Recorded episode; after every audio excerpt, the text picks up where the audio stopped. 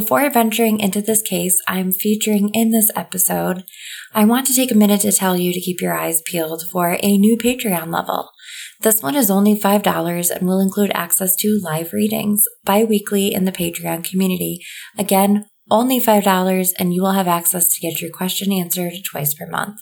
Further, the $9 and up tiers are getting another upgrade, one where we will be featuring daily affirmations to help encourage you along your own healing journey. We all know that my two favorite things here are murder and healing, little counterintuitive, but that's okay. As I said, an official date of release is to be determined, but you know that you'll be the first to know. Additionally, the Show Up for Your Self Worth course starts on August 4th, and there are a few spots left to slide into where we will explore learning to love and value yourself, how to manifest what you desire rather than more of what you do not desire, as we all know what that feels like, and how to show up for yourself in a way that allows you to feel happy and fulfilled in your life, no matter how much you still feel needs to change. So now on to the case. Casey Anthony. That's a name that we all know. And I'm assuming in the States and likely in the UK as well as Australia, we know that name. How could we not know the name of a woman who got away with killing her toddler? Have you heard the name Alice Crimmins though? This case takes us back in time a little bit to 1965. Alice Crimmins, formerly known as Alice Burke, married her high school sweetheart, Edmund Crimmins at the sweet age of 19. Having been raised by Irish Catholic parents in the Bronx, marriage was really the only plausible way to move on out of your home and onto life. And as it would go, she and Edmund welcomed her first, excuse me, their first baby boy, who they named Eddie Jr., just about a year into their marriage, along with his sister Alice Marie, also known as Missy, the following year.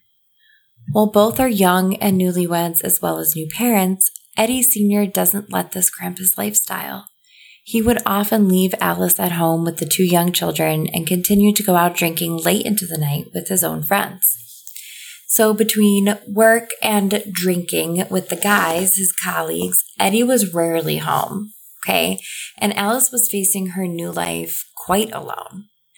Alice didn't stay lonely for long, though. She took a position as a cocktail waitress, which was highly frowned upon, especially by her good Catholic neighbors, as a married woman and mother of two. They didn't necessarily need the money, but Alice needed the nightlife. And in 1965, while this was acceptable for Eddie, it wasn't so much for Alice. Alice found herself truly enjoying the life of a cocktail waitress and would often stay out late into the night herself. And I didn't mention it, but Alice was a beautiful redhead who drew the attention of many around her. So it was no surprise that she drew the attention of men whom she served at the bar. And some of these men she would have a sexual relationship with. She and Eddie eventually separated, and he moved out to live nearby. Now, Alice's apartment was at the Regal Gardens apartments in Kew Gardens, New York, and she's a social butterfly, okay? It was so easy for Alice to meet new people, and it seems that the media focus would be largely on her new relationships with men, her disdain for married life, and her desire for more fun. None of which are punishable offenses, but Alice, a firecracker, was coming into her own during a revolution for women, the very beginning of a revolution for women, where women were learning that it was okay to like sex, to be sexual beings, and to hold power themselves. However, the community around her wasn't as thrilled with her behavior, and her ex husband, or soon to be ex husband, Eddie, wasn't pleased with her behavior either. Now, Eddie began sneaking into Alice's apartment and even went so far as to bug her room as well as her phone. He would hide in the basement and listen to her entertain men in their old bedroom. Disgusting. He was a larger man, and from what I understand, his behavior after they separated was questionable and even a little frightening to some. Eddie would show up where Alice was with seemingly no explanation as to how he knew where she was going or how he knew what she was up to. He couldn't let her go even entering the apartment when she was gone to go through her personal things. And if that's not creepy enough, Eddie admitted to exposing himself to girls at a local park, as if that was what he had been diminished to after Alice left him. Eddie kind of sounds out of control to me. Now, whether it was to be a good father or to get back at his wife for making a fool of him and a mockery of their marriage, he filed for sole custody of the two kids on June 2nd, 1965. No one knew he was treating Alice this way behind closed doors, that he was drinking as much as he was, or that he was sneaking into their old shared apartment to spy on her. So even her own mother sided with Eddie, claiming her daughter to be mentally ill and incapable of raising children on her own. With her being as sex crazed as she was, I'm sure her Irish Catholic mother did see her as mentally ill, though enjoying sex and male attention doesn't necessarily make you a bad mother or mentally ill. Eddie had some of Alice's closest friends and family believing he was someone else entirely. And on July 14, 1965, just days before their July 19th custody hearing, Alice Crimmins woke up to find both of her children missing from their beds. She immediately called Eddie, begging him to tell her that he had the children, saying, Don't you play games with me. Eddie, don't fool around. Do you have them? Please don't do this to me, Eddie. They're missing. This whole investigation was botched from the very beginning. I mean, the very beginning. When Detective Piering had already stated to his partner upon showing up to the apartment, you take the husband and I'll take the bitch in reference to Alice, it was already determined that she was not going to stand a chance in this investigation. According to Alice, she fed her children around 7:30 that evening a dinner of string beans and veal. And earlier that day, they had lunch in a park only six blocks from their apartment and stopped at Seaver's Delicatessen for something for dinner. After dinner, the kids and Alice hopped into the car and went for a drive to hopefully spot the new apartment that her soon to be ex husband had just moved into. So she too was spying on Eddie. She put the children to bed around nine, and after doing so, she proceeded to clean up the apartment. She was going to have an agency visiting soon to check her place out prior to the custody hearing, so Alice threw away all of her wine and liquor bottles, which would be found by the detectives the next day. Alice claimed that her children's screen had been punctured and she was going to replace it, but had set it back in the window with the intention of replacing it later. After the kids were asleep, Alice latched them into their room with a small hook and key latch and went about her business around the home, cleaning before the inspection until she sat down to watch some TV. The lock was supposedly on the outside of the door to keep Eddie Jr. from raiding the refrigerator. And I'm not sure if this is really acceptable because all I can imagine is there being a fire and those kids not being able to get out. And one of my littles was a fridge raider when he was smaller. We locked the fridge, albeit with the plastic lock that like slid in and then you like clicked the other piece into place. And this more than likely wasn't around in the 60s, but nonetheless, this seems odd to me to lock your children into their rooms. Not murderous, maybe, but definitely odd. Maybe like a mom who was looking for her privacy, though, because that I can understand at least. But still, the danger of that lock has me shook. Absolutely no way. I'm way too afraid of a house fire to ever do something like that to my kids. Plus, like, wouldn't they be terrified if they couldn't get out of their room? But anyway, that's not the point here. Alice says that she sat down to watch TV around 10:30 that night when a boyfriend of hers, Joe, we're going to skip last names here, called to invite her out to a bar on Long Island. She declined as she didn't have a sitter for the kids. I guess that hook and latch wasn't going to do it for her. And another one of her boyfriends was out not returning her call, Tony. So truly, I think she was sitting home stewing over this, but despite that, she couldn't go meet Joe because she had no sitter. And then around midnight, she helped Eddie Jr. make a midnight bathroom trip. She tried to get Missy to wake up and use the bathroom, but couldn't, so she took their dog Brandy for a short walk to relieve herself. Evidently, the dog was pregnant, and returned home to sit on the front stoop for a little bit. As she was getting ready for bed, Eddie called her to yell about this maid that was making an allegation that she had not been paid by Alice and the maid was going to testify against her. So Eddie essentially called her to rile her up, okay? And it basically worked. So she then takes Brady for another walk to calm down and goes to bed around 3:30 in the morning. Eddie was jealous, and not only did he make that very known, but like I said, he had her under surveillance, and this is what he spent most of his free time doing drinking with his colleagues and spying on Alice. P.S. When he called to anger her, you better believe he was quite intoxicated as well. Evidently, his only alibi after admitting to having driven past her house around 2:45 a.m. to check on her, seeing that she was awake, and then calling to yell about the maid, he then went home, watched a movie, and fell asleep. And even then, the police were able to verify that while the movie was indeed on that day, it was actually on much earlier in the evening than he claimed it had been. So he lied, and police caught him in a lie, and they excused it, saying basically, like, oh, I'm sure he just got the times mixed up or whatever. So being home and watching a movie, reading a book drunk, and falling asleep by 4 a.m. are completely unacceptable alibis, unacceptable alibis in my book, but I'm not a male in the 60s with a detective looking for a promotion and turning a woman's life upside down after her children were missing and found and murdered. So what do I know? So, yep, they were murdered. And later that same day, Detective Piering drove Alice to identify the body of her strangled and deceased baby girl in an open lot on 162nd Street, roughly eight blocks from Alice's apartment. Poor Alice had no idea what she was about to see and has taken harsh criticism for getting all dolled up for the police presence. But I've also read that she suffered from an incredible from incredible acne as a teenager and wouldn't ever be seen without a full face of makeup as she was ashamed of the condition of her skin. For those who have never been self-conscious about their skin like that, maybe it's difficult to understand. And for those who would say, what does it matter? Her children are missing. Some people's trauma response could very well be to keep things as normal as possible or in a panic like this, almost act as if nothing is wrong, nothing's happening, right? So to refuse to accept what's right in front of them and proceed as if everything's normal for fear of accepting the truth. So I do not feel or believe that Alice was putting on a show for the cameras. I believe she was someone with very low self confidence that was made even worse by the scrutiny she was under as a confused and grieving mother, also going through a divorce from a man who was practically stalking her.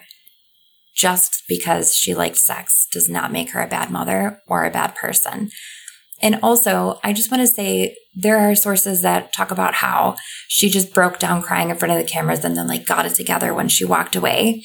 I am someone who doesn't cry when people expect me to and full on loses my shit when it's completely unexpected. So I feel like you can't really put a finger on how someone is supposed to grieve because everybody is so different. Anyway, Eddie Jr. was found on July 19th on an embankment near a major expressway, and he was found by even more unfortunately a 10 year old boy and his father. His poor little body was in such a state of decay at this point that his cause of death was not able to be determined, nor could medical examiners begin to know exactly how long he was out there. Missy's stomach contents, however, left more to question. If you recall, Alice claimed to have fed her kids veal and string beans from that local delicatessen. However, in Missy's stomach, a macaroni like substance was found.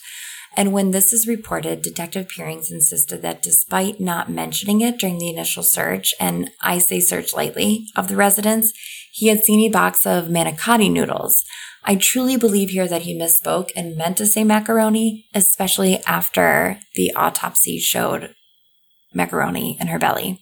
And then he stuck with it because he was full of shit anyway. So, in addition to the noodles, there were all of the bottles of liquor that were thrown out. And just really quick back to the noodles, I think it's entirely possible that Alice fed her daughter veal and her daughter was like, I'm not hungry. I'm not eating that, right? Like my kids, I make dinner for everybody. That's a lie. My husband makes dinner for everybody. And so often they're like, oh, I'm not eating that. And they don't, or they'll scrounge and they'll get whatever leftovers are in the fridge, or maybe they'll eat like a peanut butter and jelly. So your kids don't always eat what was made for them. I don't really see it as strange that Alice made veal. Maybe Missy wouldn't eat it. Maybe Alice said, you eat this or nothing. And that's the way that it went, right?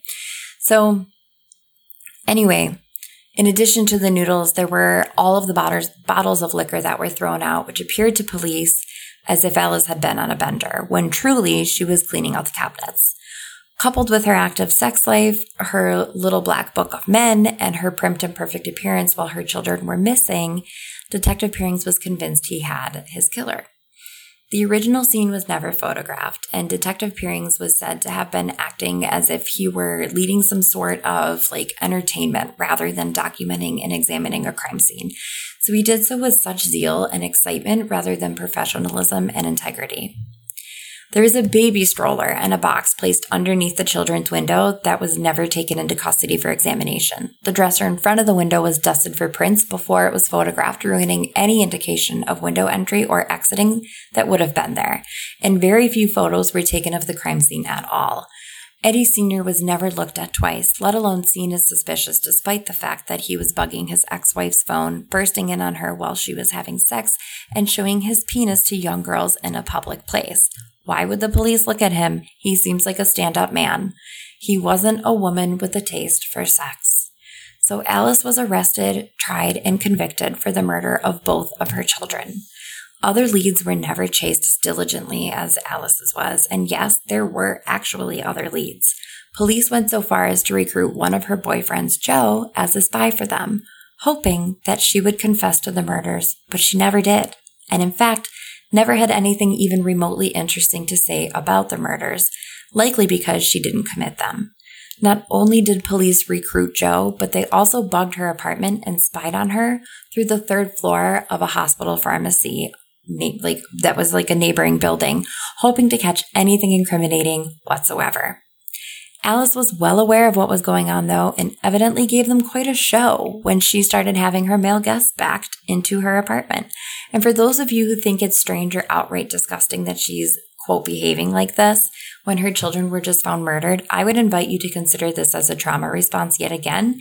So many would turn to alcohol or drugs to numb the loss of their children, and we would think that that's like, oh my God, well, I'm not surprised they're doing that, but sex acts as a drug as well, and it's very possible and likely that she was already using sex to numb out from her miserable marriage to an overbearing ogre, as well as his stalking that persisted even after their marriage was on its way out the door. According to some sources, police would even let Eddie Sr. know that Alice had a guest over so that he could interrupt her escapades. Truly revolting. I believe she was numb well before these children were taken from her and murdered, a shell of a person just trying to survive her tepid life and sick of fulfilling the expectation of others. A grand jury convened when police had let this drag out for over a year, likely because they couldn't necessarily pin it on her, my opinion and a witness was located who had written in an anonymous tip about seeing a woman with a man and bundles that looked like children. She saw them from her apartment and could hear the woman telling the man to hurry up or they'd be seen. And the woman's name was Sophie, and word on word around town identifies her as someone who was a bit of a storyteller and not really a reliable witness, and yet she is considered a credible witness that prosecution has to go with, other than, of course, Joe, the recruited spy who had seemingly turned on Alice, she was really the only credible witness. So in the courtroom, he testified that Alice told him that she would rather see her children dead than with Eddie Sr., a statement that would otherwise have gone unnoticed. Also, he testified that she wept to him while in a hotel room that she had killed the kids and that the children would understand what she was saving them from. Interestingly, he never revealed this to detectives. It was never caught on recording, even though he was their spy. But I digress. I could go down so many rabbit holes and into so many twists and turns of all of the complete garbage that they put Alice through. But what I do want you to hear is that I do not believe for one second that she killed those children. But if she didn't, who did? What I see, the way that I feel is this that this happened is that I can see a man outside of their window. And this is what I saw when I connected to Missy and a little bit to Eddie Jr., but mostly it was Missy that I felt I was connecting to. So I could see a man outside of their window who was lowering the screen. He was kind of fussing around out there, but he had probably already known that the window was having issues because one, he used to live there, and two, it was easily knocked off when he touched it and it came right down. I believe this person is Eddie Sr., standing outside their window, drunk, wanting his kids just to piss Alice off, just because he was losing his mind not being able to have her and yelling at her about the maid wasn't enough. He wasn't done with his psycho behavior that evening, and I can hear him whispering to the kids, who of course didn't flinch because that's their daddy. I feel that he got them out of the room under the guise of playing a game and like quote, surprising mommy in some way that seemed exciting to the kids. It's the middle of the night and dad shows up out of the blue. I feel like Eddie Jr. was a little apprehensive, but of course he goes. That's his dad. Alice fed the kids veal, like I said, like a hundred times now. You know, these kids were fed veal, but that's not what was found in Missy's stomach. It was noodles. So I feel she complained to her dad that she was hungry. And originally his plan was just to take the kids and have them at his place. But he was, Alice was, excuse me, Missy was complaining about being hungry. And while his intention was just to scare Alice for a moment because of the men she was having over, and she evidently wasn't scared straight yet, as she was still having them by, despite him chasing them out of the apartment after she would, he would sneak in the basement and barge in on them during intercourse or show up whenever he wanted to. He was drunk. I believe he took Missy back to his place and Eddie Jr., obviously. And after having beer all day and then drinking gin and tonics at his usual bar until late into the evening, and then, of course, harassing Alice, I think Missy started asking to go back to her bed and wondering why they left mommy's at night. And she was confused. I mean, she was only four years old. And I feel that this kind of infuriated Eddie Sr. And that while Eddie Jr. had fallen asleep at his dad's, I feel like he's like curled up on a chair or on a couch Missy wanted her mom, and drunk Eddie Sr. snapped, and I think he strangled her. And I can't say for certain, but I feel that the pajamas that were mentioned in other reports that were like around her neck, I think it was the sleeves. I believe that they didn't necessarily kill her. That's not what was used to kill her. I think that the bruising would show hand marks or like marks of just his of his hands. And then I think that he used a shirt to like make absolutely certain that she was gone. As he panicked because he had been drinking, Eddie Jr., he had no choice. I feel like Missy was easier because he kept hearing, Mommy, I want mommy, I want mommy, where's mommy? I miss mommy. And I really think that he kind of almost saw Alice while he was strangling his poor daughter. And he was pissed. Missy was there. Alice wasn't, and he wasn't in a lucid state of mind. And Eddie Jr., I feel like more heaviness with him. And I, I kept hearing that there wasn't really any blood. And I get the image of like a pillow coming over him. And it's possible that Eddie Sr. suffocated him while he slept. So by the time Alice called him, I feel he had barely gotten back home from leaving their poor little bodies, probably still a little intoxicated. And how how did he conceal all of this? Well, number one, the police never really looked at him as a suspect. Even if they quote did, they didn't really. He was the poor good Catholic being left by his sex crazed lunatic wife who had clearly killed their children, right? So she could continue her disgraceful lifestyle. How did he keep a straight face and never confess though? Come on, there are some things that we aren't meant to understand, and that's because we don't think like people who are capable of compartmentalizing such things. I do not think it was someone that they didn't know. And I so very much hear it, Daddy, with a sweet little voice, and my heart breaks for those poor little kids. I don't, and for Alice. And I don't believe Eddie Jr. ever really knew what was coming, though. I think for him, it was almost like falling asleep because he fell asleep and then what happened happened. As for Alice, she served 10 years after her conviction and was paroled in 1977.